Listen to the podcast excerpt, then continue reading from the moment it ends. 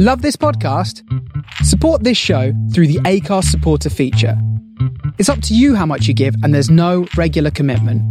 Just hit the link in the show description to support now. Calling City, turn on your radio. I know we had some words last time, but that was so long ago. I got your message. It was a little harsh, you know. It's still a little hard for me to hear. Please take it slow. Welcome to Starship Sofa, part of the District of Wonders network, featuring tales to terrify and far fetched fables. Everyone has a story in the District of Wonders. Come and find yours. I'm tuning in to your transmissions. I'm a moon and waiting to be found, and I'm building rockets.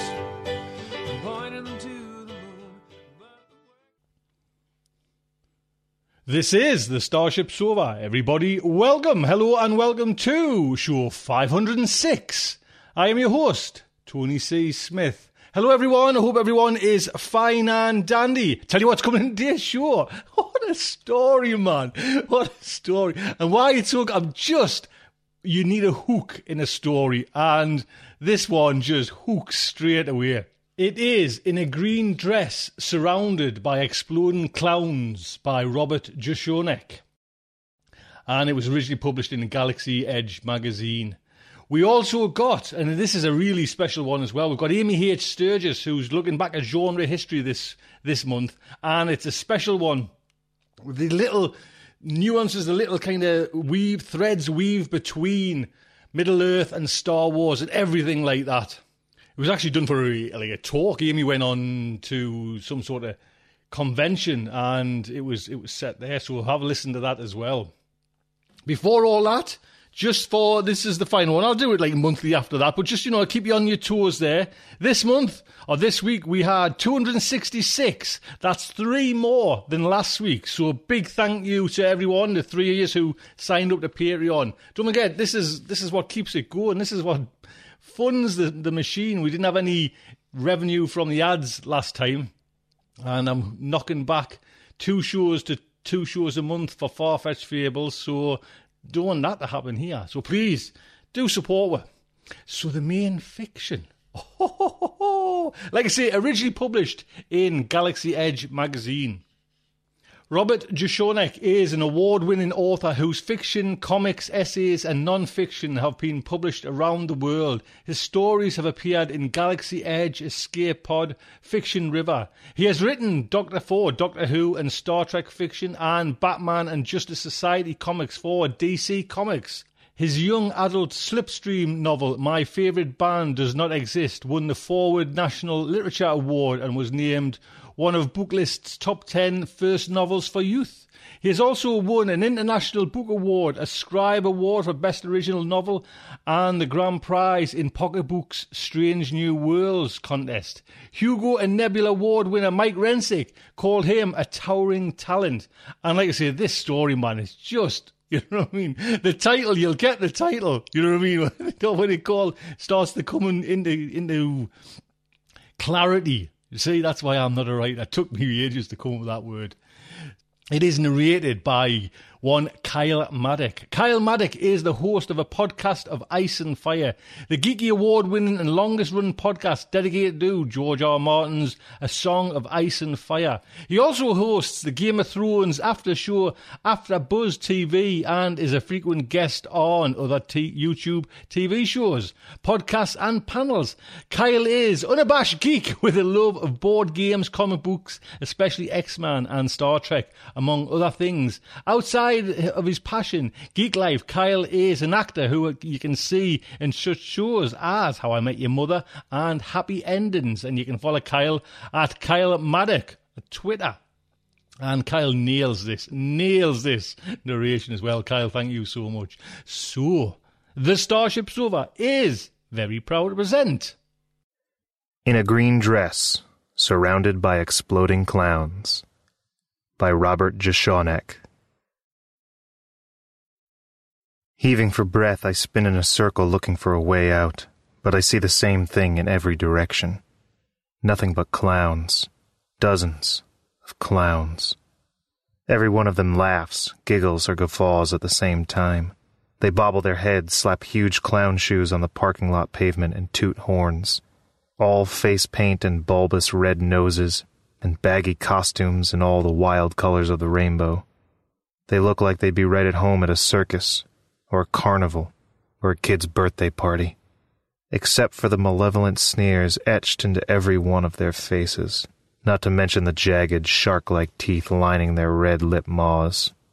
As the clowns close in, my heart hammers in my chest. I'm a big guy. I'll fight them, but I'm exhausted after what I've been through. The past two days of non-stop madness have wrecked me, I admit it. And I wasn't feeling up to snuff to begin with. The pain in my gut was bad at the start and has only been getting worse. Plus which I'm wearing a bright green knee-length dress and spiked heels. Not exactly the ideal outfit for a 5'11", 225 pound guy to wear while fighting a mob of savage clowns. Back off! Even as I shouted over the crazed laughter, I see it does no good. The clowns are still moving toward me. Swallowing hard, I prepare to make my stand. I crouch and turn slowly, arms extended from my sides. Suddenly, I hear a wild scream behind me. I whip around just in time to see a clown with a big plastic daisy on its pink derby hat charging toward me. As I stumble back a step, the unexpected happens. The charging clown gets to within six feet of me and explodes, blowing apart in a burst of orange flame. I throw up my arms to shield myself. Lumps of dead clown splatter all over me, smelling like burnt bacon. Then I hear another shriek, and spin to see a second clown charging. Trying to dodge him, I trip on my spiked heels and go down hard. This time the clown gets closer, within five feet before exploding. And then I hear another scream, and another, and another. I hear three pairs of floppy clown shoes paddling toward me. I wonder how close this new batch will get before blowing up. I wonder if they'll get close enough to take me with them. And I wish to God that I'd never gotten on the Lifehacker radar in crowd life. Three days ago, I could not have imagined how things would turn out for me. I was busy just doing my job as an agent of Crowd Life Outcomes Enforcement, the COE. My last case, the one that changed my life, led me to a rundown tenement apartment on Skid Row. A family of five was living in this three room dump dressed in rags, immersed in squalor. Make that a family of five plus a screeching chimpanzee in a purple turban and glittering gold diaper. Look at this place, said the man of the house, Mr. Byron Chillingham. There's been a mistake, I tell you. Sorry, sir, I said, looking around the dilapidated apartment. Crowd life has spoken. Like hell. Byron swatted at what was either a passing bug or a gnat cam, one of the multitude of tiny airborne camera bots zipping through modern humanity's environment at all times. Gnatcams constantly beamed video and audio signals to augmented reality devices like my contact lenses and oral implants, enabling them to enhance what I and others saw and heard. Gnatcams also streamed data back to the social network providers. Without them, CrowdLife, Yapstream, and the like, wouldn't have a window on the world. Calm down, Mr. Chillingham. I raised my voice, trying to snap him out of it, doing my best to hide the fact that I felt sorry for him.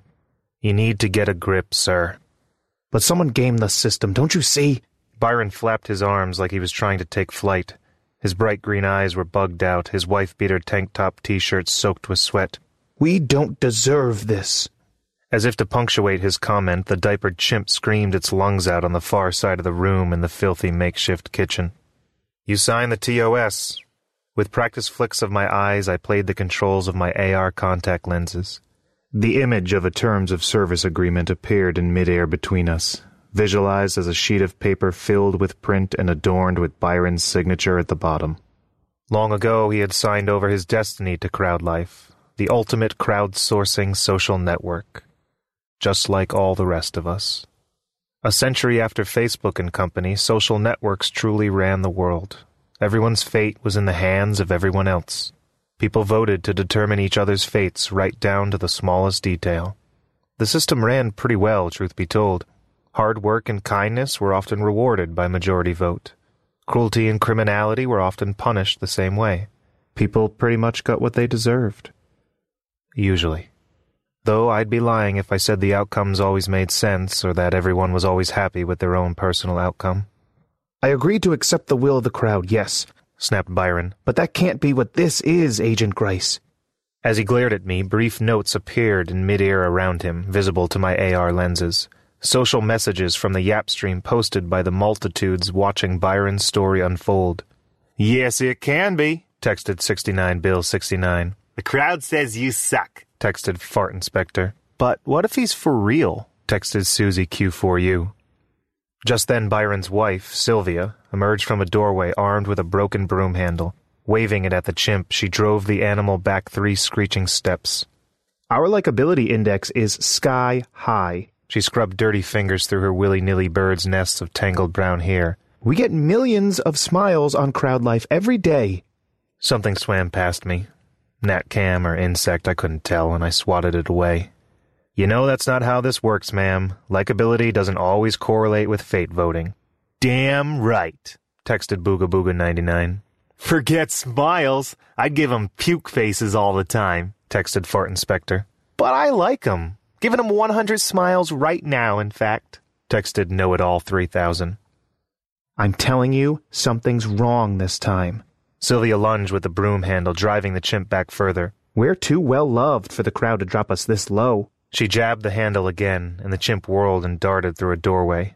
As Sylvia raced after it, the animal's screeches were joined by the screams of the Chillinghams' three young children. All that noise made my stomach churn, setting off the ongoing pain in my gut.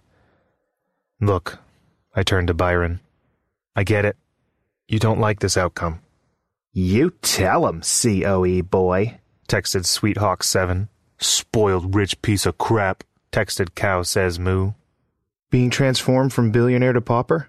Terrorized by a chimp in a diaper? Byron laughed like he was ready to jump off a building. What makes you say that? These things have a way of working themselves out, I told him. If you play your cards right, the crowd could send you straight back to the top overnight. That's right, we could do that, texted Susie Q4U. I'll vote for him in a heartbeat, texted Great White. Me too, texted Expletive Deleted. I say vote him another monkey, texted Fart Inspector. But what if this isn't the will of the crowd? said Byron. What if a single embittered individual is behind all this? I scowled. A life hacker? I've heard of it happening before. As Byron said it, the screeching chimp barreled out of the kids' room and hurtled across the apartment. Trolls hacking the fate vote to get what they want. Fairy tales, I said. Crowd life's unhackable. I heard there's a guy who texted 69 Bill 69. Nothing's unhackable, you boob, texted Fart Inspector.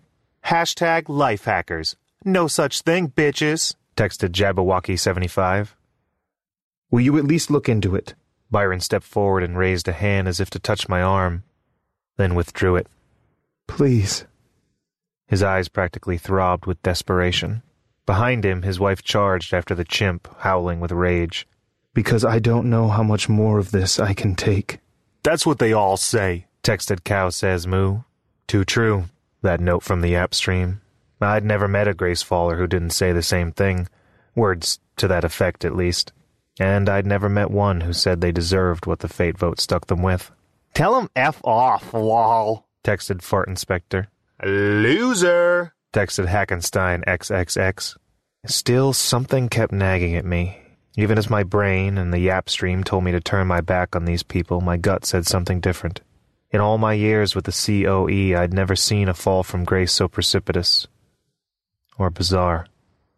What if life hacking wasn't a fairy tale after all? As I stood there, thinking about it, someone knocked hard on the apartment door. Byron brushed past me and opened it wide. Oh boy, I can't wait to see this, texted Kanga Colt 101. Latest fate votes in, I just saw what's coming, texted Sinner Hater. Holy FFF, texted Cow Says Moo. Mr. Chillingham? A man in a white crowd life fate maker uniform looked in from the hallway. He didn't wait for Byron to answer before pushing a wheelbarrow loaded with snakes through the doorway. Special delivery, sir. The fate maker dumped the snakes in the middle of the floor, sending them squirming in all directions. OMG, look at 'em all, texted Call Me God. Dance, bitches, dance, texted Jabberwocky75. See what I mean? Byron stared at me. Do you really think I deserve all this? Why would the crowd vote to do something this insane? But the Fate Maker wasn't done yet. Bring in the next load. A second white uniformed man rolled in a rusty gray steel drum on a dolly and set it down near the snakes. With help from the first man, he pushed the drum over, sending putrid brown sludge oozing over the floor. It was raw sewage. The smell was so strong it made me gag. Excuse me, Mr. Chillingham. The first Fate Maker held out a tablet computer and a stylus toward Byron. Would you put your John Hancock right there, sir? Sweet, texted Fart Inspector. Talk about adding insult to injury, texted Judy Judy Julie. Byron just glared at him. The Fate Maker cleared his throat. Just, uh, need you to sign for this, sir, please. Byron turned to me. I could hardly hear his next words over the chimp's screeching as it swung fistfuls of snakes against the wall, bashing their heads in. Will you at least look into it? I told him I would. After the Chillinghams, I went straight home and jacked into the Crowd Life backlot. The vast virtual workspace linking employees like me with Crowd Life's behind the scenes infrastructure. As interpreted by my AR contact lenses, the backlot looked like an enormous crystalline city sprawling over a sun soaked plain. My point of view was high above it, gazing down from a gold tinted sky. The view was uniquely private, free of all social network connections. I blinked hard, and a drop down text menu of city sectors appeared in the upper right corner of my field of vision. Flicking my eyes, I chose the last option and began my approach, drifting down through streamers of clouds toward a tall tower. When I found the right office on the tower's 85th floor, I flew straight in. There were no walls or windows to block my way in this virtual environment. As I landed, a young woman looked up from inside a conical well of holographic computer screens, dozens of them flashing with rivers of data. Cage! She perked up instantly when she saw me and tucked strands of glossy black hair behind her ears. She was beautiful, and not just because that's how she chose to look in the back lot. What's the occasion? Just paying a visit to my favorite outcomes analyst. I couldn't help smiling when I said it. And let me just say you're looking lovelier than ever, Liz. Flatterer. Liz brushed a hand along the well in front of her, opening a gap, then got up from her chair and walked through it. But I like what I'm hearing. There's more, I shrugged. I'm looking for something. Liz grinned and moved closer. Aren't we all? I'm sure we can find it together. I wouldn't be so sure, I said. Do life hackers even exist? Liz looked at me like I was crazy. Life hackers? That's what you're looking for? The ever present pain in my gut spiked, then receded. There's this family of grace fallers. They've been handed an unusually extreme outcome. The fire drained right out of Liz as she leaned back away from me. Crowd Life has spoken. They signed the TOS, didn't they? Yeah, but I shook my head. This outcome, it it's so extreme. It's insane. We're talking a billionaire reduced to poverty, forced to live on Skid Row with a crazed chimpanzee. Liz shrugged. It happens, Cage. Sometimes a crazy outcome goes viral and sweeps the fate vote. It gets crazier, I said. There's a wheelbarrow full of snakes and a drum of raw sewage dumped in the apartment. Liz sighed and turned away, heading back to her data well. Life hackers are a myth. Crowd life is unhackable. So I've heard. I followed her to the well. Could you do some digging anyway? Throwing herself down on her chair, she closed the gap in the well as if she were drawing a curtain across it. Let me see what I can do. While Liz dug deep on the data side of things, I punched out to take some personal time. I had to step away for an appointment I'd been dreading, because as much as I wished it were otherwise, not everything was controlled by crowd life. As I sat in Dr. Duncan's office and waited to hear his verdict, yap stream posts popped up around him via my AR contacts. Praying for him so hard, texted Susie Q4U. Fingers and toes all crossed, texted Judy Judy Julie. I can't stand the suspense, texted Touchy Feely 50. I read a few, but they were coming thick and fast. Moments like this brought the rubberneckers out in force. Mr. Grice, said Dr. Duncan, I'm afraid the news isn't good. His eyes were locked on the tablet computer in his hands. Not good at all. Sorry to hear that. I sat back in my chair. Gene therapy has failed to prevent additional metastatic activity, said Dr. Duncan. Future remission of your cancer is unlikely. Right. I nodded. Okay then. Poor son of a bitch. Texted Dog's Breakfast. I swear I'm gonna cry. Texted Touchy Feely 50. OMG. Texted Sweethawk 7. What this means, said Dr. Duncan, is a dramatically reduced life expectancy. I cleared my throat. How much time do I have left? Based on your latest test results, I'd say not much. Dr. Duncan looked up from his tablet. Two months, minimum. Four at the outside. Uh, I understand. Swallowing hard, I tried to ignore the swarm of pop ups filling the AR field all around Dr. Duncan. I am crying so hard right now, texted Sweethawk7. Poor guy's got no one, does he? texted Presto Karma Kid. Not since we voted for his wife to divorce him, texted Fart Inspector. Now, it's possible, said Dr. Duncan, that we might prolong your life a bit with targeted nanotherapy. Millions of guided nanomechs would deliver microburst neochemotherapy to cancerous sites. He paused. Though, as you know, that brings with it certain undesirable side effects. How much more time would that buy me? One to two months, said Dr. Duncan. Do it, texted Zipper Breaker 33. Take the nano, man. Take the nano, texted Tina Tastic. Don't be stupid, man, texted Cow Says Moo 2. Closing my eyes, I shut out the tide of Yapstream posts. So, in a best case scenario, I've got six months left. Yes, said Dr. Duncan. So, what do you want to do? I told him I needed to think about it, and then I left. I decided to take the rest of the day off and headed straight for my favorite bar, where I ordered up the hard stuff as soon as I walked in the door. As I sat and drank, gnat cams or gnats buzzed around me, drawing the occasional swat. Yapstream posts popped up around me too, telling me to do one thing or another. Then the message I'd been expecting arrived. The announcement of a CrowdLife wide fate vote to decide if I should have nanotherapy. Just then another message got my attention, an incoming call. Flicking my eyes over the contact lens controls, I answered it.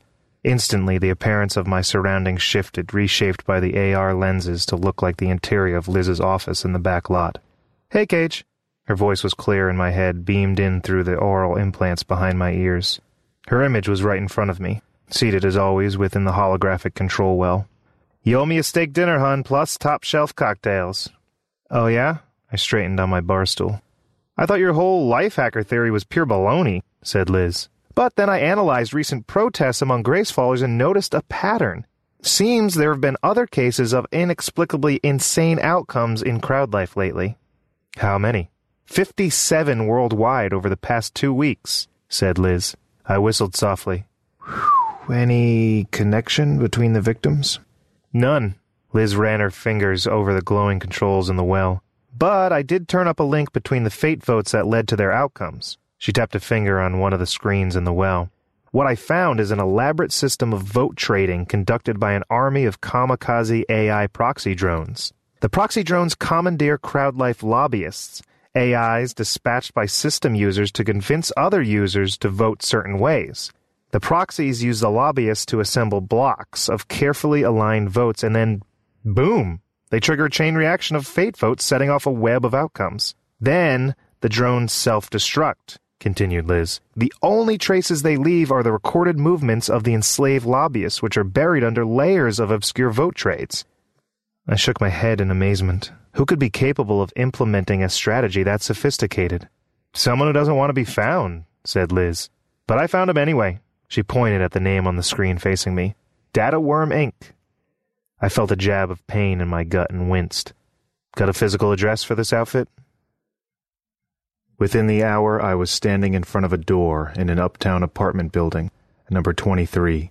Gut aching, I took a deep breath and raised my fist to knock.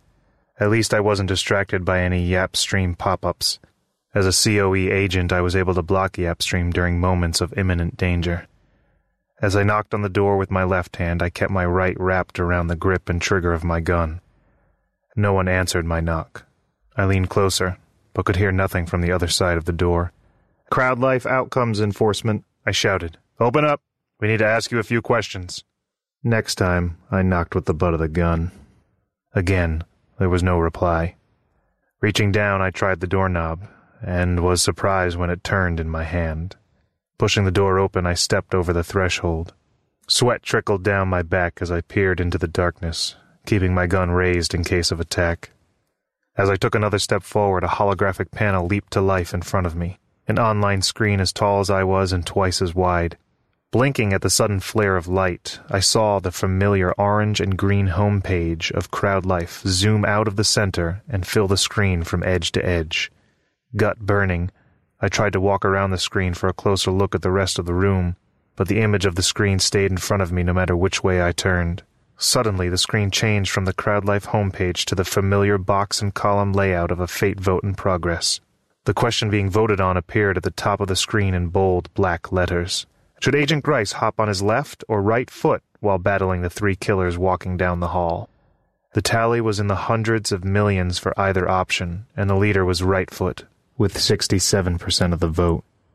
I spun to face the doorway with my gun at the ready, and the screen stayed square in front of me. I heard three sets of footsteps in the hall not far away, but it was hard to focus with the fate vote tally flashing in my face. Just then, the numbers stopped changing and the winning choice turned bright red and expanded to five times its original size. Right foot had won by a landslide. An audio message played in my oral implants. Agent Grice must now comply with the outcome of this fate vote according to the CrowdLife terms of service that he signed on October 21st, 2192. The screen finally dissolved just as a tall man dressed in a red uniform pushed through the doorway brandishing a rifle. Without hesitation, I fired my pistol, throwing two shots into the intruder's forehead. The impact spun him to the floor with a heavy thud, clearing a path for the next guy to push through. I was getting ready to fire again when the CrowdLife screen reappeared smack in front of me with a familiar message. Agent Grice must now comply with the outcome of this fate vote according to the CrowdLife terms of service that he signed on October 21st, 2192. Damn it! I gave in and hopped on my right foot, and the screen vanished. With a clear shot at the bad guy, I let loose three slugs one to the forehead, one to the throat, one to the chest in quick succession.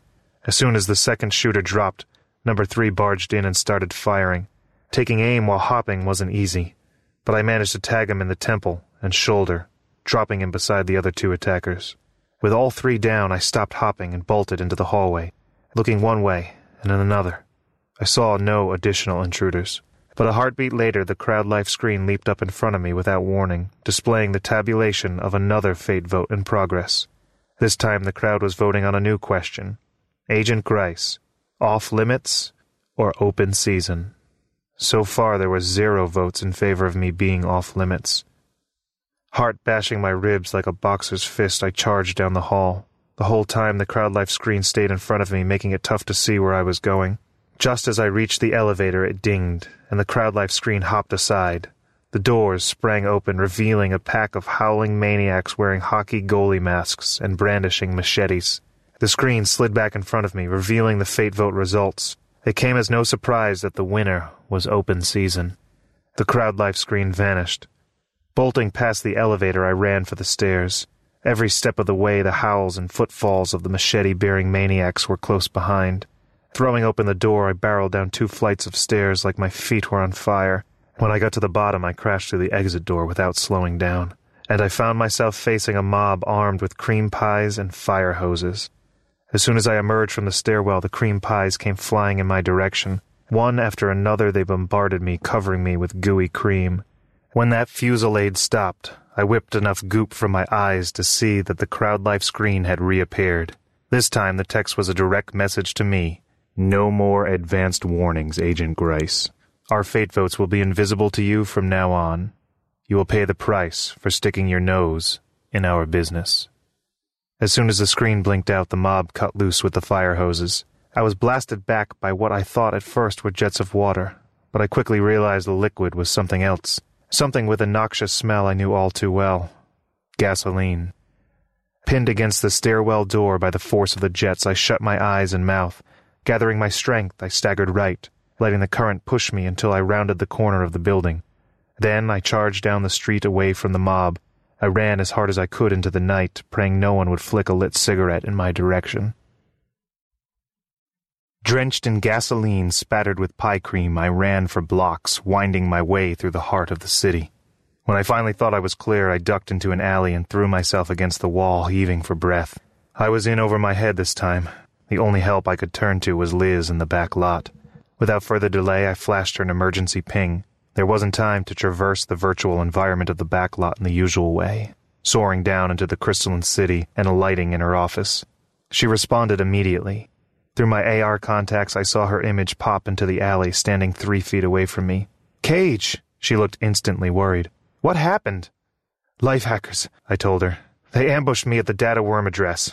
You look terrible. I barely got away. My stomach twisted and I doubled over, then sucked in my breath and straightened. They're spinning rogue fate votes, sicking the crowd on me. They want me dead, Liz. She nodded grimly. I'm on it, Cage. I'll do what I can.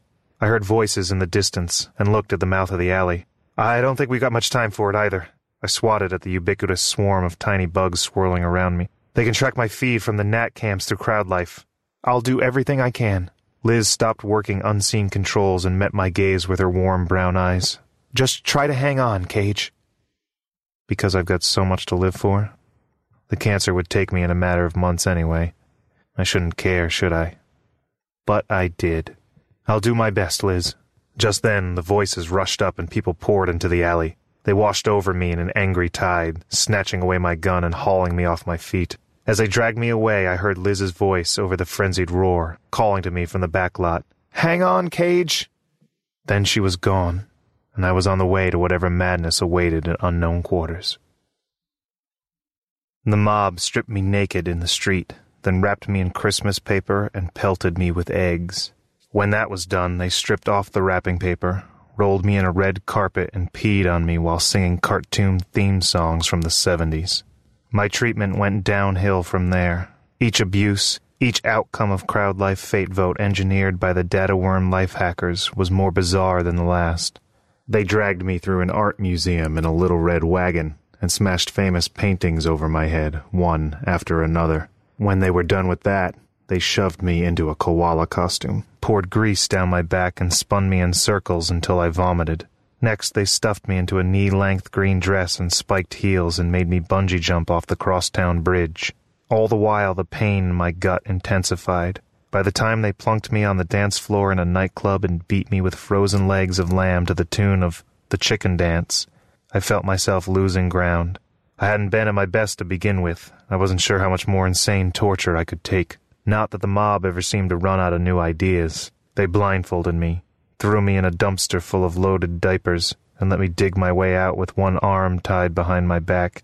They put on stork masks and pecked the hell out of me while reciting the preamble to the Constitution. They tried to force feed me live tarantulas and crumpled up pages of old comic books. Then finally there was a break in the action. They led me into an empty school gymnasium and left me there. Heaving for breath, I stood at center court and looked around. The place was peaceful and dark lit only by the dim red exit signs over the doors. For a moment, I dared to hope that my ordeal was over. Maybe the life hackers were finally done with me. Maybe they figured I'd gotten the message. I wiped the blood off my face with the back of my arm, then wiped my arm on the front of the green dress. I was about to kick off the damn spiked heels and head for the nearest door, just in case I had a chance to get away. That's when the lights blazed to life, and the clowns rushed in. They poured through the doors and surrounded me, cutting off all escape routes. Laughing, howling, giggling, they closed in around me, jagged teeth glistening.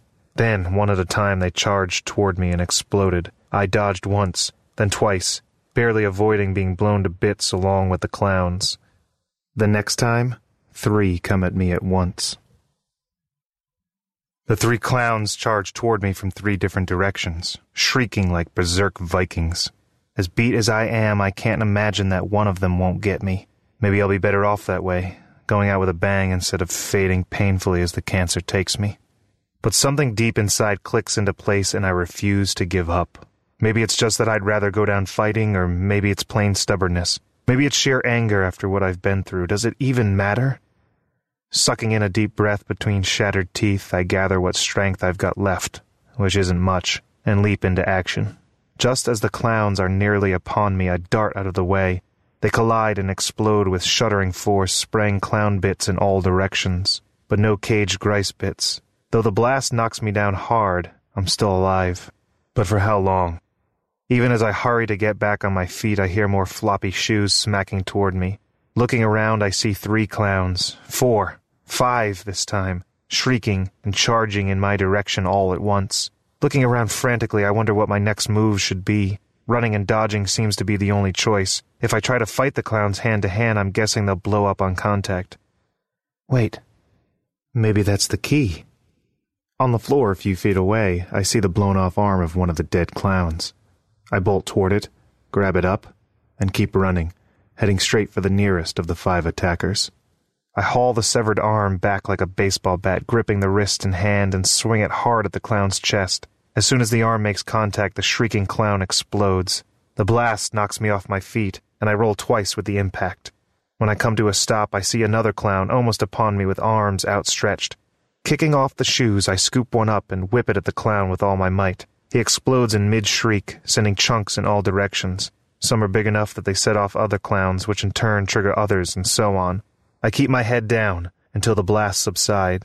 When I look up again, the ranks of the explosive clowns have thinned out noticeably. Maybe now I have a fighting chance. Grabbing the other shoe, I scramble to my feet and take a quick look around. From what I can see, a dozen clowns remain. The odds are much improved. Picking the spot where the fewest clowns remain, I get ready to make a run for it. Adrenaline burns through my bloodstream, setting my heart spinning like a dervish. The pain in my gut peaks and refuses to subside, but I'll push past it. Every muscle in my body tenses as I prepare to sprint. If I die trying to escape this surreal trap, so be it. At least I'll have given it everything I've got left. Brandishing the shoe, I start running. I expected the clowns to close ranks in my path, and they do. But they also take me by surprise. Wheels sprout from their floppy shoes, enabling them to move much faster than before. The clowns swoop toward me like angry bees, and I keep running. As I go, I realize this is likely the end for me, but it doesn't freak me out at all. I feel like I'm watching it from a distance, from outside my body, and all I can think is how this isn't the way I'd ever thought I'd die. If someone had told me even a year ago that this would be my death scene, I would have laughed in his face. Yet here I am, running in a green dress, wielding a high heeled shoe against a pack of clowns in roller shoes.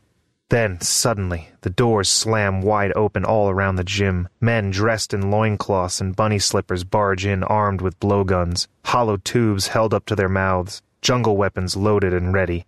They all fire the blowguns at once, sending a barrage of darts into the cavernous gym. But none of the darts come anywhere near me. It quickly becomes clear that the blowgunners are shooting at the clowns. Again and again, as the darts hit their floppy shoed targets, the gym booms with thunderous explosions. All the clowns go up in short order, surrounding me with fiery blasts that make my ears ring. Clown bits rain down everywhere, splattering the floor and covering me with shards of bone and tissue. Somehow I stay on my feet through the series of blasts. I'm shaking my head hard, trying to clear the ringing in my ears, when something zips toward me. Not a dart, thankfully. It's a crowd life screen, as tall as I am and twice as wide. It zooms up from a pinpoint to full size in a heartbeat, displaying a message in big, bold letters. All current fate votes impacting Agent Cage Grice are hereby nullified in accordance with the mercy provision of the crowd life terms of service. What the hell? It's too good to be true. The start of another twisted torture, perhaps? Or maybe it's just as advertised. As I read the message, the blowgunners turn and leave the doorways, and the doors don't close behind them. All the ways out are wide open, and apparently unguarded. Just then, Liz's image appears alongside the screen, grinning. All better now, she says. Sorry I'm late, but you wouldn't believe how long it takes to round up a tribe of blowgunners at this hour. Seeing her puts me instantly at ease. So, it's over? My body untenses and the spiked heeled shoe falls from my grip. It's really over? Liz nods. I didn't think I could pull it off at first. The defensive bots and AI countermeasures were useless against the life hackers. Everything we sent after them ended up compromised and turned back against us. But you still did it. I smile, broken teeth and all. You still saved me. I owe you big time. Actually, says Liz, you owe your cancer. I scowl at her wondering what the hell she's talking about. There's a mercy provision in the Crowd Life Terms of Service. Liz gestures at the Crowd Life screen beside her. A fate vote necessitated by terminal illness supersedes and nullifies all others. She points a finger at me. And it so happens there's just such a vote in progress for you, my friend. I have to think for a moment before it comes to me. Oh, right. In all the madness, I forgot. The crowd was voting on whether I should undergo nanotherapy for my cancer. The treatment could buy me one to two months of life, accompanied by undesirable side effects. But the vote started hours ago. Why is it still in progress? There's a crowd life provision for this? Liz nods. Typical crowd lifer. Sign your fate away without reading the TOS. She sighs loudly. The provision's meant to restore a person's dignity if they're dying. It gives them one last bit of control over their lives at the end. I frown. How? If the person's still subject to the will of the crowd on that fate vote's necessitated by terminal illness, how do they have any control? Because the one who's dying always gets the last vote, the deciding vote. That overrules all others. Liz walks up to me and places her phantom hand upon my shoulder. You get to cast the deciding vote. So that's why the vote is still in progress after all this time. They're waiting for me to vote. Good thing you put it off when you did. Liz's voice softens as she stares into my eyes. Good thing it happened in the first place. Yeah, I smirk. Thank God for cancer.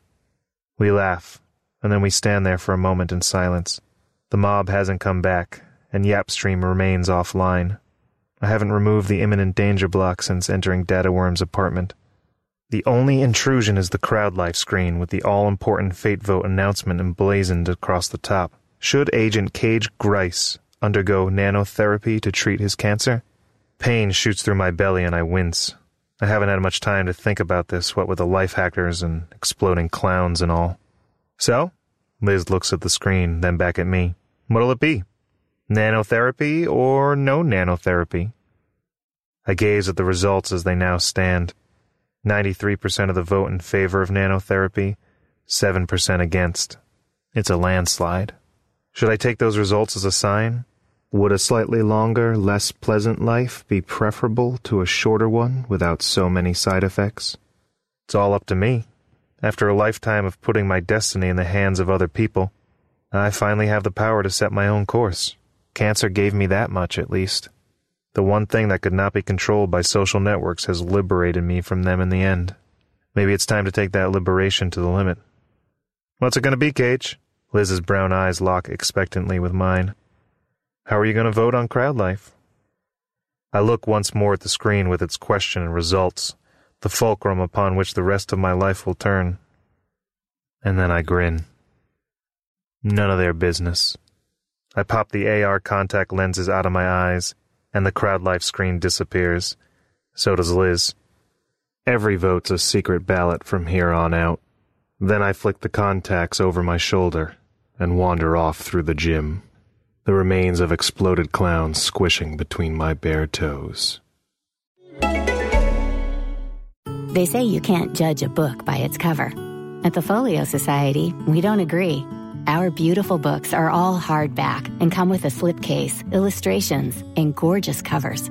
At the Folio Society, we've something for everyone. From Pride and Prejudice to Dune, Charles Darwin to A Game of Thrones. If you love books, you'll love Folio, the perfect gift. Order now at foliosociety.com and get $10 off when you use the promo code PODCAST. Conditions apply. There you go. You see, in a green dress surrounded by exploding clowns and with heels on. Hey, that's how I'd like to go out as well, mind you. that's just fun. Robert, man, that was, no, I love that, man. I was hooting and hollering. Jeremy, for picking that story, well done. Thank you so much. And Kyle, like I say, you nailed it, man. Nailed that. All them different little text voices and everything to kind of play around with. Well done, honestly, amazing. So, it is our very own Amy H. Sturgis. And like I say, this is an extra special, long looking back at genre history as well. It was originally for a talk. Amy went off to, I'm going to say a retreat, but it wasn't like a more like a little, mini little convention, you know, Middle Earth and Star Wars and the connections. Ames! Hello, my friends. It is time for another look back into genre history. And I have something super special for you today.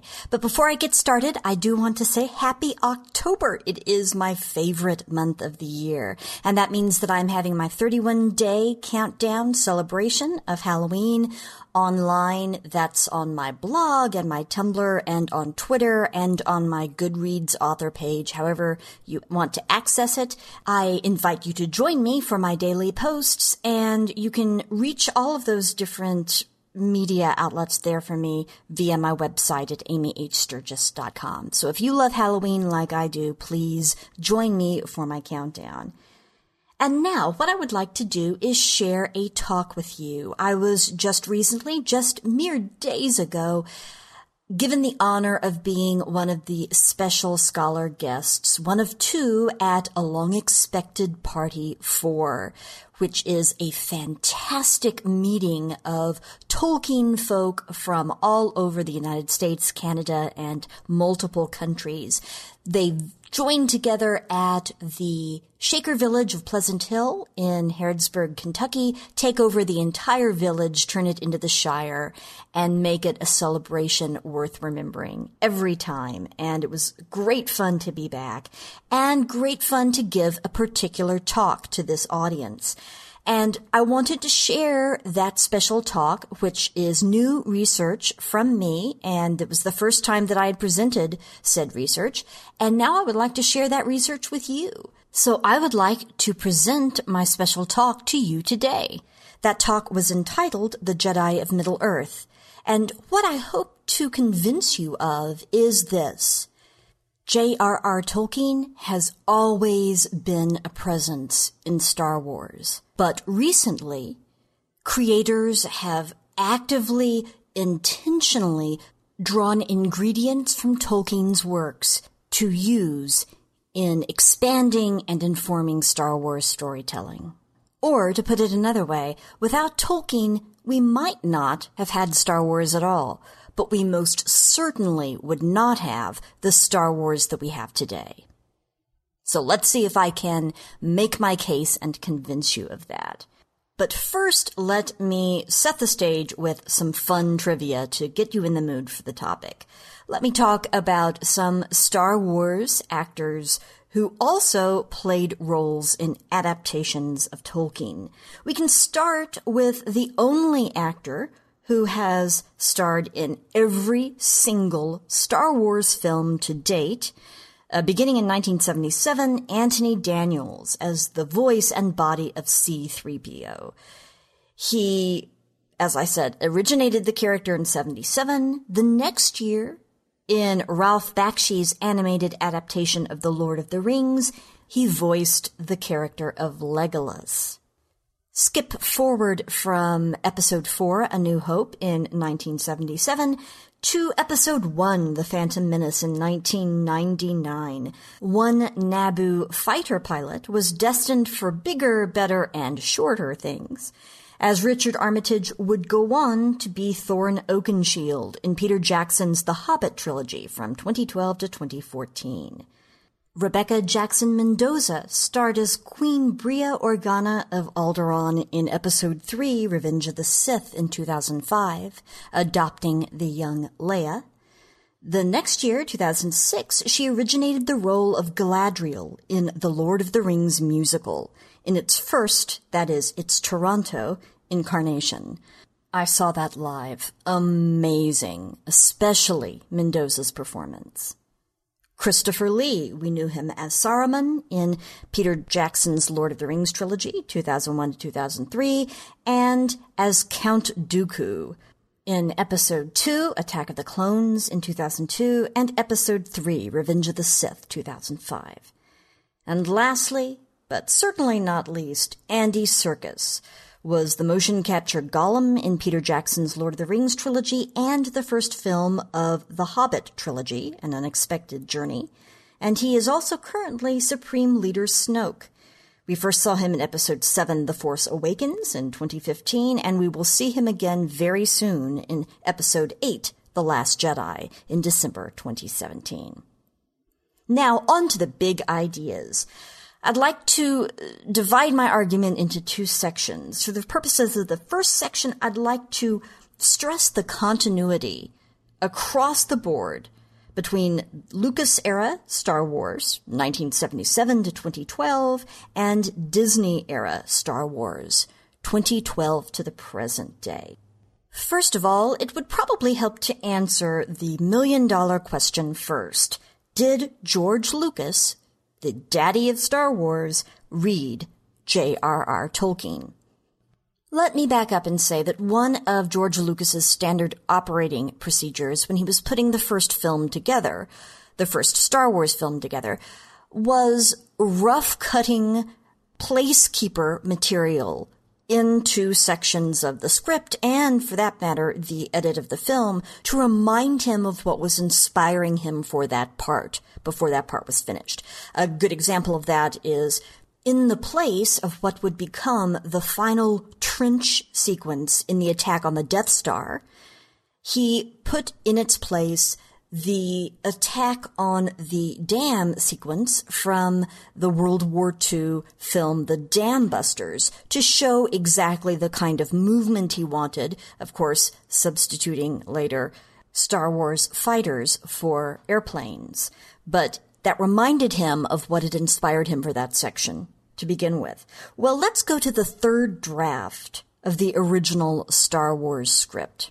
You can find this in several places, perhaps the most accessible, Chris Taylor's Salon.com article, Secrets of the Star Wars Drafts, inside George Lucas's amazing and very different early scripts. So, in this third draft of the script, Luke Skywalker is attacked by Tusken Raiders just before he meets Ben. They leave him handcuffed to a giant spinning wheel, and Kenobi approaches with a good morning what do you mean, good morning? Luke responds. Do you mean that it is a good morning for you? Or do you wish me a good morning, although it is obvious I'm not having one? Or do you find that mornings in general are good? All of them at once? replies Kenobi. Well, if that sounds familiar to you, that's because it's lifted almost exactly word for word from the first meeting of Gandalf and Bilbo Baggins in The Hobbit by J.R.R. Tolkien. So, yes, I think we can safely say that George Lucas read Tolkien if, in fact, he was quoting The Hobbit as a placekeeper for his first meeting between Luke Skywalker and Ben Obi-Wan Kenobi. I think there's also a very compelling parallel to be made between what Tolkien thought he was doing in creating his Middle Earth works and what George Lucas thought he was doing in creating the Star Wars films. If we look at Tolkien's goal, uh, we could go to the 131st letter in Humphrey Carpenter's collected letters of Tolkien. That was from 1951, writing to Milton Waldman, and he wrote, I was from early days grieved by the poverty of my own beloved country. It had no stories of its own. Do not laugh, but once upon a time, my crest has long since fallen, I had a mind to make a body of more or less connected legend, ranging from the large and cosmogonic to the level of romantic fairy story, which I could dedicate simply to, to England, to my country, Okay, so Tolkien wanted to create a mythology for England. What did Lucas want to do? Well, you may recall that Bill Moyers did a documentary series on Joseph Campbell, the popular father of the concept of the monomyth, the hero's journey, the hero with a thousand faces. And Campbell called George Lucas his greatest student. And Bill Moyers turned his attention to the mythology of Star Wars. And in the titled Mythology of Star Wars, interview, June 18th, 1999, George Lucas said, Well, when I did Star Wars, I consciously set about to recreate myths and the classical mythological motifs, and I wanted to use those motifs to deal with issues that existed today. Bill Moyers said, You're creating a new myth. And George Lucas said, Well, and I'm telling an old myth in a new way. I'm just taking the core myth and I'm localizing it. As it turns out, I'm localizing it for the planet. but I guess I'm localizing it for the end of the millennium more than I am for any particular place. This is, again, part of the globalization of the world we live in. End quote. So if Tolkien wanted to create a mythology for England, Lucas wanted to create a mythology for the end of the 20th and the beginning of the 21st centuries. It's fitting then that when the Smithsonian Air and Space Museum put together its Star Wars exhibit, which ran from 97 to 99, they called it Star Wars The Magic of Myth. It's probably also worth pointing out that the myths both creators built were in part made up of ingredients of texts that each man studied professionally. So, for example, we see echoes of Beowulf and Sir Orfeo and Gawain and the Green Knight and other texts in Tolkien's work. But Lucas professionally studied film. And so we see visual mythology echoed in his own work. For example, the westerns of John Ford, the samurai films of Akira Kurosawa, etc. Another parallel? Allegory. Both Tolkien and Lucas were inspired by, but not limited by, history. And that means the warnings and the hope in the works of each remain evergreen. Tolkien did not like the idea of allegory. In fact, in one edition of The Fellowship of the Rings, he wrote an introduction and said, but I cordially dislike allegory in all its manifestations, and always have done so since I grew old and wary enough to detect its presence. I much prefer history, true or feigned, with its varied applicability to the thought and experience of readers. I think that many confuse applicability with allegory, but the one resides in the freedom of the reader, and the other in the purposed domination of the author. So what is he saying here? Tolkien? He is saying that he would prefer his work to be interpreted by readers and seen to be applicable in different times, in different ways. In other words, all Nazis might be orcs, but not all orcs are Nazis. So that when Nazis are defeated, we can't say, oh, good, we don't have to worry about orcs ever again, because no, more orcs will be coming the symbol that the orcs represent will be applicable again. Tolkien would admit on many occasions to being influenced by history. He couldn't write Mordor the way he wrote Mordor without having experienced war in the trenches in World War I. But he didn't want that to be just an allegory for World War I. Similarly, George Lucas saw bigger patterns. He saw things happening again and again, and he didn't want Star Wars to have just a one-to-one correspondence. So even though he thought when he originally created the notion of the emperor, he thought of the emperor as Richard Nixon because he was living through the Vietnam era. George Lucas was almost the director of Apocalypse Now. Vietnam was very much on his mind. But he didn't want Star Wars to be just a movie about Vietnam, for example. One of the patterns that he was most interested in was the idea that people, free people, would choose to give up their liberty and vote tyranny into office again and again. He later talked about this in the audio commentary for episode 5, Attack of the Clones, the DVD. Uh, this problem wasn't just a problem of the 1970s. It's a problem he saw again and again. He said, the idea of democracy being given up and in many cases being given up in a time of crisis. You see it throughout history, whether it's Julius Caesar or Napoleon or Adolf Hitler. You see these democracies under a lot of pressure in a crisis situation who end up giving away a lot of the freedom they have and a lot of the checks and balances to somebody with a strong authority to help them get through the crisis. End quote. And that fear was what he wanted to bring to the fore. He thought it would be applicable again and again, a warning about that kind of behavior. And one could argue it's very applicable today. Just because Nixon's gone, that doesn't mean the emperor's gone. Amidala's comment in Attack of the Clones, this is how liberty dies with thunderous applause, still something we should keep in mind. Another thing I want to talk about uh, parallels with the big themes of both the Middle Earth works and Star Wars. In that same letter I mentioned earlier, letter 131 from the Humphrey Carpenter collection of Tolkien's letters, Tolkien says, You asked for a brief sketch of my stuff that is connected with my imaginary world.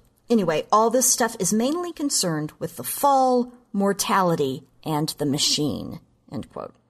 So let's break this down. Let's talk about the fall. Tolkien believed we live in a fallen world. This is part and parcel of his Christianity, his Catholicism. In letter 96 from that same collection, a 1944 letter to his son Christopher, he says, Certainly there was an Eden on this very unhappy earth. We all long for it, and we are constantly glimpsing it, our whole nature at its best and least corrupted, its gentlest and most humane, is still soaked with the sense of exile. Well, how does that sense of exile translate into Star Wars? I think it really, really does. First, one of the key innovations of Star Wars storytelling is the used future aesthetic. Think about the future in, say, 2001 A Space Odyssey. It's white, it's squeaky clean and shiny and bright, and it looks brand new and freshly buffed and polished, and the future is going to be so sleek, so cool. In fact, if you could go back to the 1950s aesthetic of what the future would look like, streamlined and shiny and beautiful. Now think of the Millennium Falcon. It's a hunk of junk, right? Think of what we see in the opening sequences on Tatooine in the first Star Wars film. We see sand dunes and the skeleton of a huge creature. And then we see the Jawas taking damaged, broken down, recycled droids and trying to sell them to make just a living, just eke out some kind of existence that way. We see it even today in contemporary Star Wars storytelling in The Force Awakens Jakku, which is literally a graveyard of crashed and dead ships that scavengers are living off of. And in Rogue One's Jedha, with its ruins and its repurposed catacombs and its toppled, crumbling monuments half buried in sand. It looks like something directly out of The Lord of the Rings. Another way Star Wars deals with the issue of the fall is in character arcs. Star Wars is driven by the fall of great characters and our hope for their eventual redemption.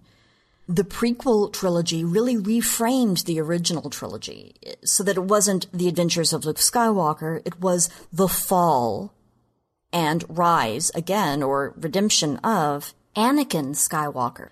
And today, uh, we are questioning what's going to happen with Kylo Ren, the fallen son of Han and Leia, the fallen student of Luke. Lastly, we also know this is a fallen world in both universes because things are twisted. We learn in Tolkien's Legendarium that evil cannot create, it can only twist, which is why orcs aren't separate creations, they are twisted elves.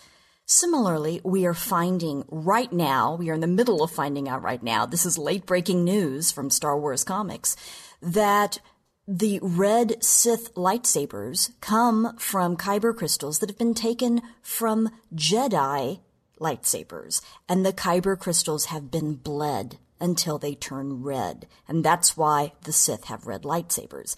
They cannot create their own, they must twist what had once belonged to the Jedi, take it from its original color and bleed it red. So, fallen worlds in both universes. As for the machine, I could go on and on about that all day. I think there's a strong comparison to be made in the themes of, for example, the scouring of the Shire when the hobbits come back to their home in The Lord of the Rings and rid the Shire of the more powerful, more technologically sophisticated evil of Saruman, and the way the Ewoks successfully fight back the stormtroopers on their home in Return of the Jedi. But let me sum it up this way. Treebeard says of Saruman in The Lord of the Rings. He has a mind of metal and wheels, and he does not care for growing things, except as far as they serve him for the moment. And now it is clear that he is a black traitor. Think of how, similarly, Obi-Wan says of Darth Vader, he's more machine now than man, twisted and evil in Return of the Jedi. There's even a kind of continuum in Star Wars. Lose a hand, get a prosthetic hand. Well, you're clearly still human. You're clearly still a hero. That in between point with Anakin Skywalker slash Darth Vader, that is really questionable. But on the far end of the spectrum is someone like General Grievous, who has given up willingly his organic body and become mostly mechanical, mostly non-organic, in order to make himself a more formidable instrument of war. Clearly evil. So we've talked about the fall, we've talked about the machine. The big one, the big theme that I think is a crossover is mortality or death.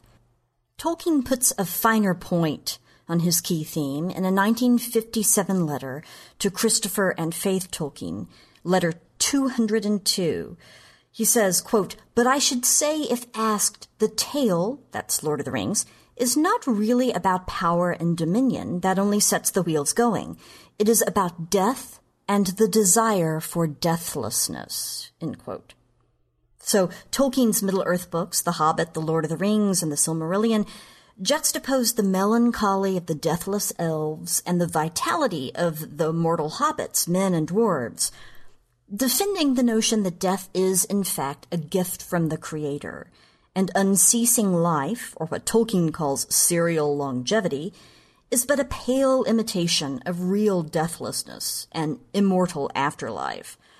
Therefore, ancient Numenoreans not only fail to understand and appreciate death, but they also seek to cheat it at substantial peril to themselves and their realm in Tolkien's work. Now, I think this too is at the heart of Star Wars. For example, as Obi-Wan says to Darth Vader in the very first film, Episode 4, A New Hope, if you strike me down, I shall become more powerful than you can possibly imagine. Now, why can't Darth Vader imagine this? The Sith Enterprise is all about cheating death. You may recall that Darth Plagueis tried to unlock the secrets of immortality. We learned this from Palpatine in Episode 3, The Revenge of the Sith. He says Darth Plagueis was a Dark Lord of the Sith so powerful and so wise, he could use the Force to influence the midichlorians to create life. He had such a knowledge of the dark side. He could even keep the ones he cared about from dying. Of course, aside here, he couldn't keep the one he cared about the most, that was himself, from dying. So he fell short of his own goals. But, as you may recall, Anakin's fall to the dark side was precipitated by his fear of losing his wife, Padme, to death, as he had lost his mother. So death, fear of death, the desire for deathlessness, all caught up there in Anakin's psyche and then in the Sith Enterprise. The heroes of Star Wars, time and again, like, for example, Frodo Baggins, selflessly give themselves up in the effort to save others. Obi-Wan Kenobi, Qui-Gon Jinn, Depa Billaba, K2SO and Chirrut Imwe and Bodhi Rook and Baze Malbus and Cassian Andor and Jyn Erso of Rogue One, etc. There's also something particular in the long arc of Star Wars storytelling related to death. In Episode 3, Revenge of the Sith, in episodes of the Clone Wars TV series, we learn that the Jedi most selfless, least attached to ego, those desiring not to use the Force as much as be used by the Force, may return again to instruct other would-be heroes. Therefore, Qui-Gon Jinn, the Jedi most attached to the living Force, who was at odds with the Jedi Council, the Jedi most willing to give up himself and be an empty vessel for the Force to use, He's the one who discovers the key to retaining his individuality in the Force after death. By sacrificing his life in the moment, he gains himself in eternity. That's how we get the blue, glowy Jedi ghost, right? and Qui-Gon Jinn goes on to teach Obi-Wan and teach Yoda. To me, this seems very resonant of Tolkien's distinction between serial longevity, just not dying, and true immortality, the good thing, because selflessly, sacrificially, Qui-Gon Jinn ends up having that immortal afterlife in a way none had before, and in a way that paves the path for our other heroes to retain themselves after death as well, to become more powerful than we could possibly imagine. Okay, so up to this point I have been talking about Star Wars storytelling as a coherent, cohesive whole from 1977 to the present. Now I'd like to focus particularly on contemporary Star Wars, that is Disney era Star Wars. This time period in which Kathleen Kennedy has become the head of Lucasfilm and Star Wars storytelling has been overseen by the Lucasfilm Story Group and canon has been reset to include all of the films, the two TV series, that is Clone Wars and the current day Star Wars Rebels, books, comics, games, and web series that have come since the merger with Disney. So that is since 2012. All of those things then are canon. And I'd like to talk about this new Disney era Lucasfilm and the Star Wars that has come from it. Because I'm going to argue here that Star Wars as it is today in this Disney era is Tolkienian intentionally. Okay? So let's see if I can convince you. To make my case about contemporary Star Wars storytelling, I want to give two general examples and two specific examples. Let's start with the general one in a way that is new to Star Wars storytelling. Today, we see in Disney era Star Wars the fact that artifacts have and or retain power. What do I mean? Well, Anakin Skywalker's lightsaber, most recently owned by Luke and seen with Luke's hand and not the rest of Luke, appears in episode 7, The Force Awakens and calls out to Rey. And when it calls out to Rey, it echoes its own history. It brings forth what it has done, where it has been, what it has witnessed. It calls out to Rey in a renewed be blade that was broken kind of way, to reference the Lord of the Rings. We also see Kylo Ren venerating Darth Vader's helmet like some kind of holy relic that has power. We also see this theme about artifacts, objects, repeated in other recent Star Wars storytelling. The 2015 Lando comic, based on Lando Calrissian, has a Sith helmet on Palpatine's shuttle managing to call out to and corrupt characters. In the Aftermath trilogy of novels by Chuck Wendig that came out in 2015 through 2017, we see a cult collecting Sith artifacts, presumably to use, presumably because they are powerful. This seems to be an intentional theme across the board. We see it most clearly in the current television series Star Wars Rebels, which is currently in its last season. It backs up to events in Rogue One and Star Wars Episode 4 A New Hope. So we're just about getting to that timeline there. And it tells the story of a group of rebels who start out acting mostly independently against the Empire, but eventually become folded into the organized rebellion. If you love Star Wars storytelling, you owe it to yourself to watch this show. At the heart of the series is the story of Kanan Jarrus. He had been a Jedi Padawan when Order 66 wiped out all of the Jedi, including his master, Depa Billaba. He survived by denying his past and his force sensitivity for a very long time, just keeping his head down, He's pulled back into the fight for good, and now he mentors a former street thief, uh, an urchin, a young boy named Ezra Bridger, who is also force sensitive. And together they throw in their lot with the rebels. In the series, young, naive, well intentioned, but super impulsive Ezra Bridger, not unlike Pippin, the fool of a Took, you might know from The Lord of the Rings, is tempted by an artifact Ezra is tempted by an artifact known as the Sith Holocron, not unlike Tolkien's Palantir. It represents access to knowledge, but also like the Palantir, it makes the user vulnerable. Like Pippin with the Palantir, Ezra is told that the holocron is dangerous, he shouldn't touch it. And, like Pippin with the Palantir, Ezra can't help himself. Eventually, he uses the, the artifact to try to find the answers he wants, which are how to destroy the Sith, so he's got good intentions, as I say, but instead he's slowly corrupted until his mentor finds out, stops him. Eventually, the holocron is destroyed. Okay, so having there be artifacts out there, like the ring, like the Palantir, that can corrupt and influence people, this seems very Tolkienian to me. But you know what else seems very Tolkienian? Trees. And Star Wars storytelling now is all about the trees. Okay, what am I talking about? We first see a particular tree as sort of a visual aside. This is not the focus by any means of the episode. In the episode The Wrong Jedi, in the Clone Wars, back in March 2013, the Clone Wars, you may remember, filled in the gap of the Clone Wars period in between Episode 2, Attack of the Clones, and Episode 3, Revenge of the Sith.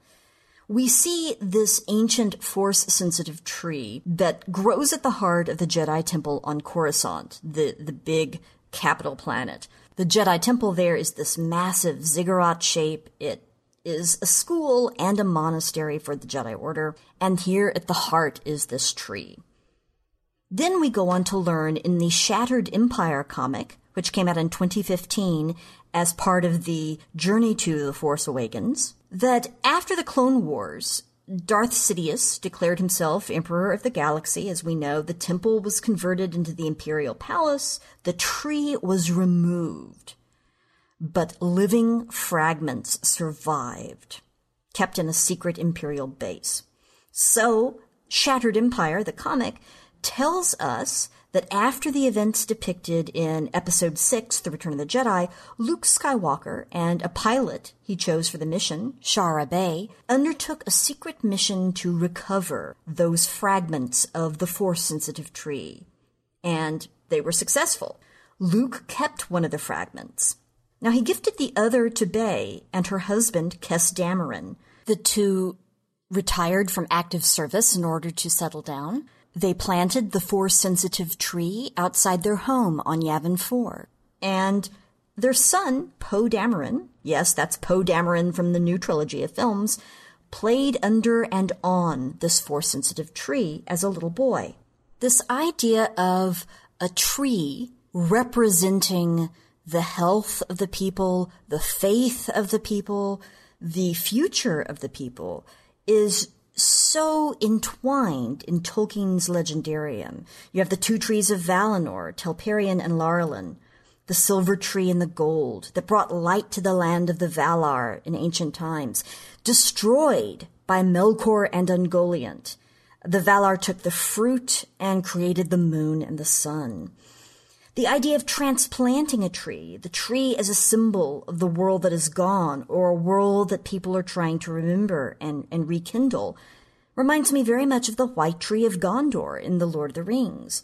There were four white trees, the third of which had rarely flowered until the line of the kings had failed, and therefore no fruit was produced. It was left standing after its death in Gondor until the king returns. And it's Aragorn, with Gandalf's help, who identifies the sapling, replaces the dead tree with a living one. We see the living one in blossom, as if to say, the king has returned. So this comic, Shattered Empire, that takes place right after Return of the Jedi, makes me question, it, does Luke rescue this fragment of the Force-sensitive tree, the sapling, if you will, as a way to say the Jedi have returned? And what are we to make of things now? As for the speculation for this December's The Last Jedi, we do know from the trailers there is a ginormous tree on the island where Luke has exiled himself, where the first Jedi temple was founded.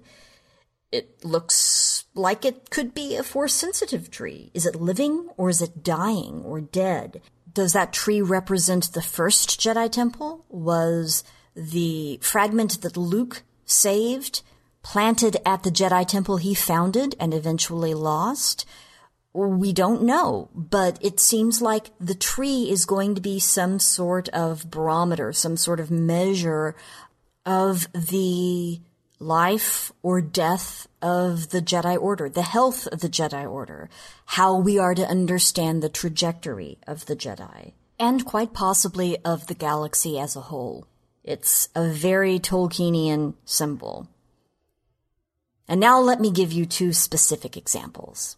We are moving from Sturgis speculation here to certainty, thanks in part to how forthcoming one Star Wars creator has been in talking about his influences, namely Dave Filoni, who was the supervising director of the Clone Wars TV series and the supervising director of the Rebels TV series until September 2016, when he accepted a promotion to oversee all of Lucasfilm animation projects. He is still involved with Rebels, and he is a dedicated Tolkien fanboy. And lest you think the TV series are off on their own, I should point out that characters from the TV series have appeared in films, novels, comics, etc. We're in a truly multimedia Star Wars moment where the Lucasfilm Story Group makes sure that there's cross pollination, that storylines go back and forth and cross different media. The character of Saw Gerrera, for example, originated in the, the, Clone Wars TV series, crossed over to Rogue One, where he was portrayed by Forest Whitaker, is now in the Rebels television series, voiced by Forest Whitaker and has appeared now in novels such as 2017's Rebel Rising and The Guardians of the Whills and elsewhere. Okay, let me give you two specific examples then. The first, characters who are above the fray, the balance. Let's talk about the Bendu who is a character who originated in the current television series Rebels, voiced magnificently, by the way, by the fourth Doctor, Tom Baker. So, the galaxy is headed toward war, the rebellion is growing in response to Imperial rule, we are in the Star Wars Rebels moment about two years from the events depicted in Rogue One and Star Wars Episode 4 A New Hope. He first appears in and throughout the third season of Rebels, which ran from 2016 to 2017. Our protagonists are on the planet Atollon, and they encounter a creature. What kind of creature? They don't know. How old is it? They don't know. He seems part of the very landscape, like a rock formation. But it becomes clear that he's wise, powerful, and force sensitive. When asked to join their side, he has no interest. He says, Jedi and Sith wield the Ashla and Bogan, the light and the dark. I'm the one in the middle, the Bendu. By the way, these are really old terms. In the early drafts of the very first Star Wars film, George Lucas called the light side and the dark side the Ashla and Bogan, and he called the Jedi the Jedi Bendu. So these terms are being pulled back into canon from early, early drafts of the first film. Okay, so what does this mean? The Bendu is in the middle. Kanan Jarrus tells him of the powerful Sith holocron. Again, think of it like a cross between a palantir and the ring itself from Lord of the Rings. Extremely powerful, but also a temptation, a source of corruption. And the Bendu really isn't interested at all.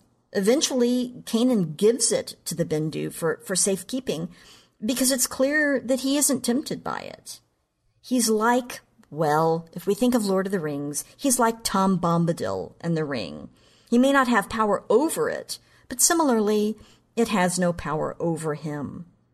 In the podcast Fangirls Going Rogue, episode number 44, interview with Dave Filoni, Filoni admits that he uses the Lord of the Rings Tom Bombadil as the inspiration for the Bendu. As Mark Eldridge points out on 1138 in the essay He Is, Bendu, Bombadil, and Balance, quote, like Bendu, Bombadil is one of a kind. When asked who exactly Tom Bombadil is, Goldberry merely replies, he is. Bendu similarly is ancient, not a member of any species that we know, and visually appears almost a part of the planet Atollon itself. I was here long before you and will be long after, he tells Kanan. Also, as Eldridge says, in the world of Tolkien, Treebeard and the Ents, Gwaihir and the Eagles, and the shapeshifter Beorn all represent something of the wild. None of these characters are true heroes or villains. They are not part of any heroic alliance, and they are not at the beck and call of our protagonists. Bendu is so much in the wild that he blends into the landscape to look like a natural rock outcropping. You don't see him unless he wants to be seen. Now, as much as the character Bendu owes to Tom Bombadil, he also owes a bit to Treebeard as well. In fact, there's a scene reminiscent of Peter Jackson's film in which Merry pleads with Treebeard to pick a side. Kanan does the same to Bendu.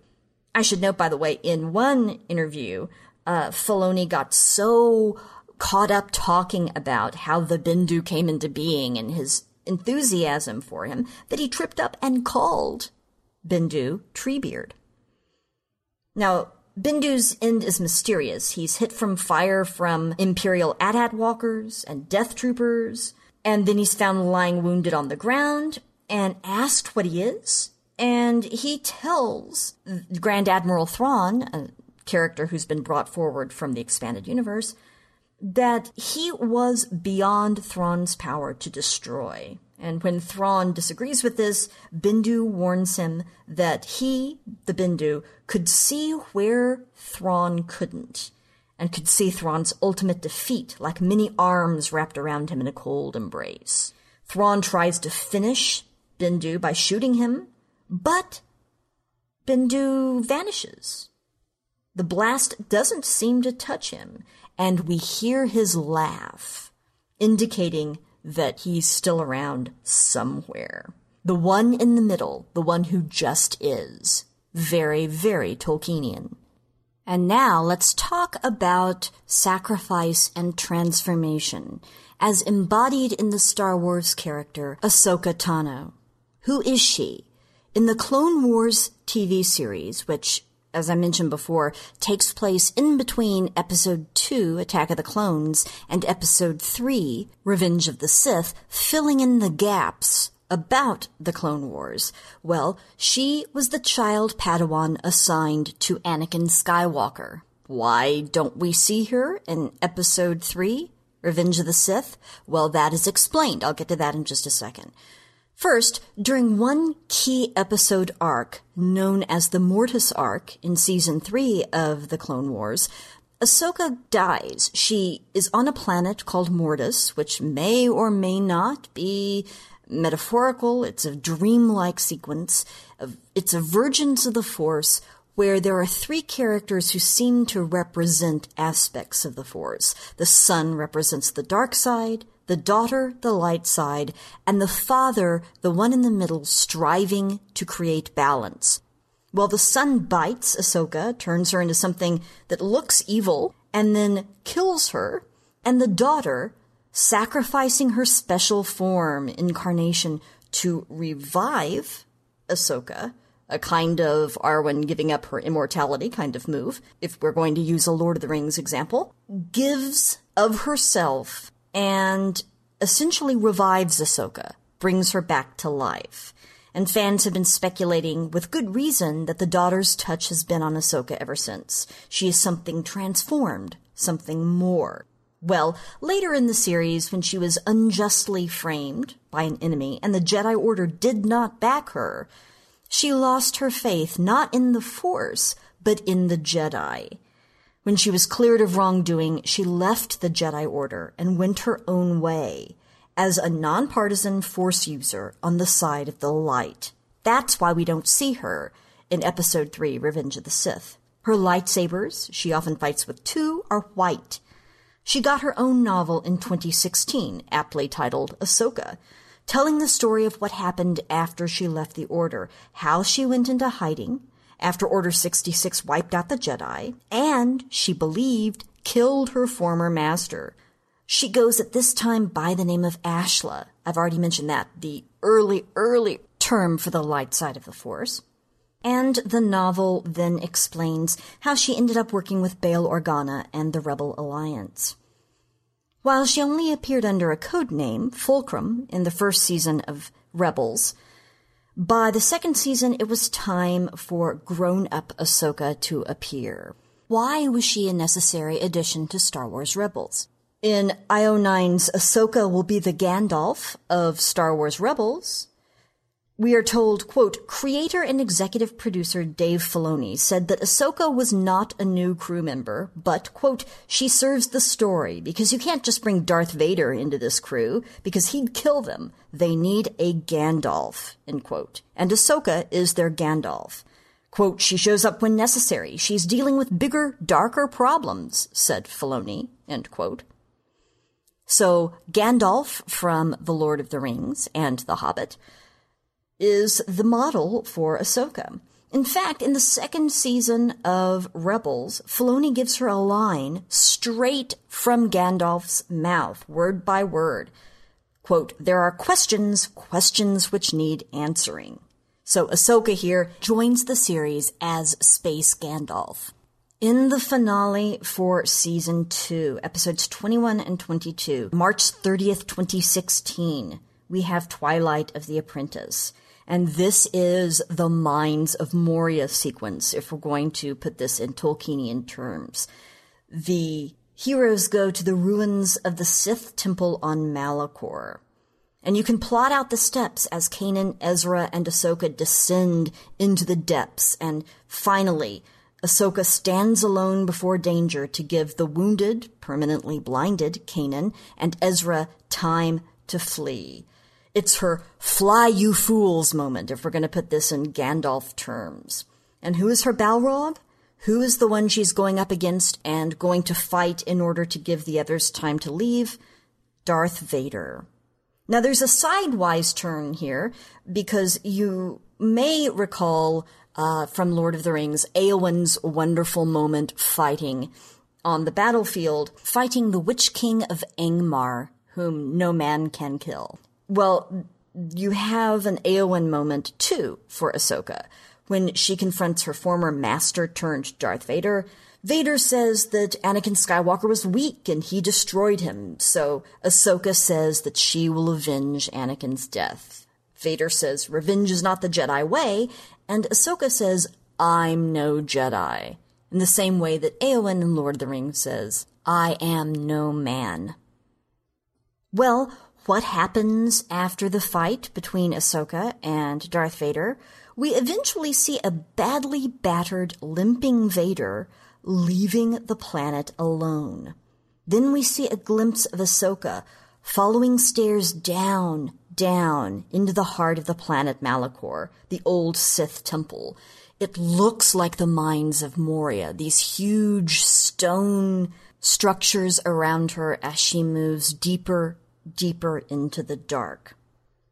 Now there was a Star Wars season 2 Q&A on March 30th, 2016, and Dave Filoni said, quote, if you really want to understand Ahsoka in this time period and what's happening to her, you could read Lord of the Rings. You've probably seen that, but you should read it. But Get the book on letters that Tolkien wrote, where he explains in detail more the things that were really going on under the surface of his characters. I've used a lot of that extensively to inform what's happening to her. And he clarifies this even more. When asked about this, he specified letter 156, that is to Robert Murray on the 4th of November 1954.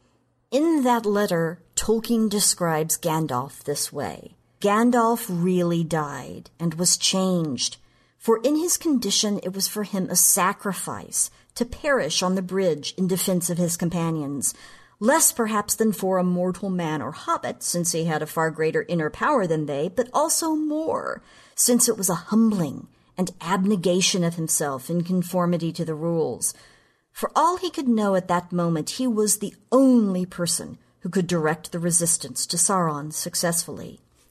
Aside here, for all Ahsoka Tano knew, she was the only person who could direct the resistance to Darth Vader successfully because she had been trained by Anakin Skywalker. Okay, back to Tolkien. And all his mission was vain He was handing over to the authority that ordained the rules and giving up personal hope of success. So Gandalf sacrificed himself, was accepted and enhanced, and returned. Yes, that was the name I was Gandalf. Of course, he remains similar in personality and idiosyncrasy, but both his wisdom and power are much greater. So, what does that mean? Will we see Ahsoka Tano again? Will she be greater in wisdom and power? We don't know. But we have seen Dave Filoni wearing Ahsoka Lives shirts, um, with question mark after Ahsoka Lives, with an exclamation point after Ahsoka Lives. So we will have to wait and see. But I think it's clear that we wouldn't have had these aspects of Star Wars storytelling, these characters and the plot turns that come from these characters, the Bendu, Ahsoka Tano, without Tolkien's work first serving as a kind of template. And with that, I drop the mic, or first, before I drop the mic, I say I hope that you found my research of interest and my argument persuasive that there is in fact a Tolkienian influence on Star Wars and a strong, strong Tolkienian presence in current day Star Wars storytelling. I love Tolkien and I love Star Wars, so that for me is a win-win. And that for me is also the end of my super long uh, segment here, my presentation from the recent Long Expected Party 4. I want to thank the organizers and attendees of A Long Expected Party 4 for inviting me to be a special scholar guest and for their wonderful comments and observations about the talk. I thank you so much for your time and attention, and I look forward to joining you again soon with something different as we look back into genre history. Thank you. There you go. it's on the telly, man. Come and watch it. Bring us me tea. Ames. Sorry, Amy. Amy, thank you so much. That was just amazing. Honestly, man, thank you. so that is sure. 506. By God, if you like it, support on Patreon. Please, man. Until next week. Just like to say, good night from me. This presentation has been brought to you by the District of Wonders Network dedicated to podcasting the finest genre fiction. You can learn more about the District of Wonders and their many literary productions at their website, www.districtofwonders.com. Thank you for listening.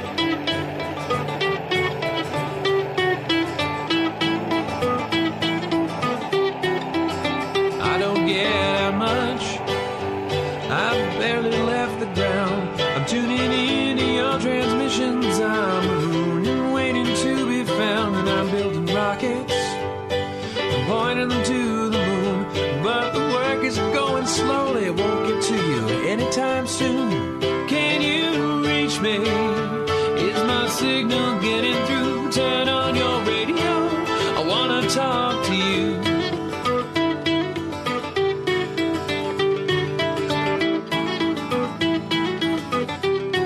This signal's going light speed. By the time I get my say, I might already be on to you and on my way. But you're so far from here, and I'm moving slow. So I'm waiting on your call at home with nowhere to go. Can you reach me? Is my signal getting through? Turn on your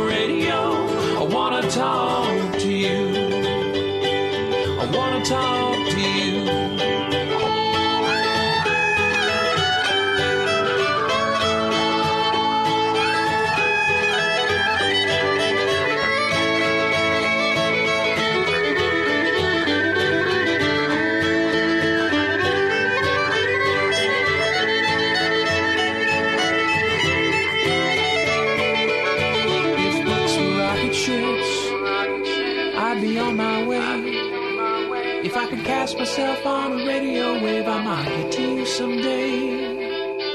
If books were rocket ships, I'd need only the will to fly. I'm still building word by word, and I'll get out there by and by. I'll get out there by and by. I'll get out there. I'll get out there by and by. I'll get out there by and by.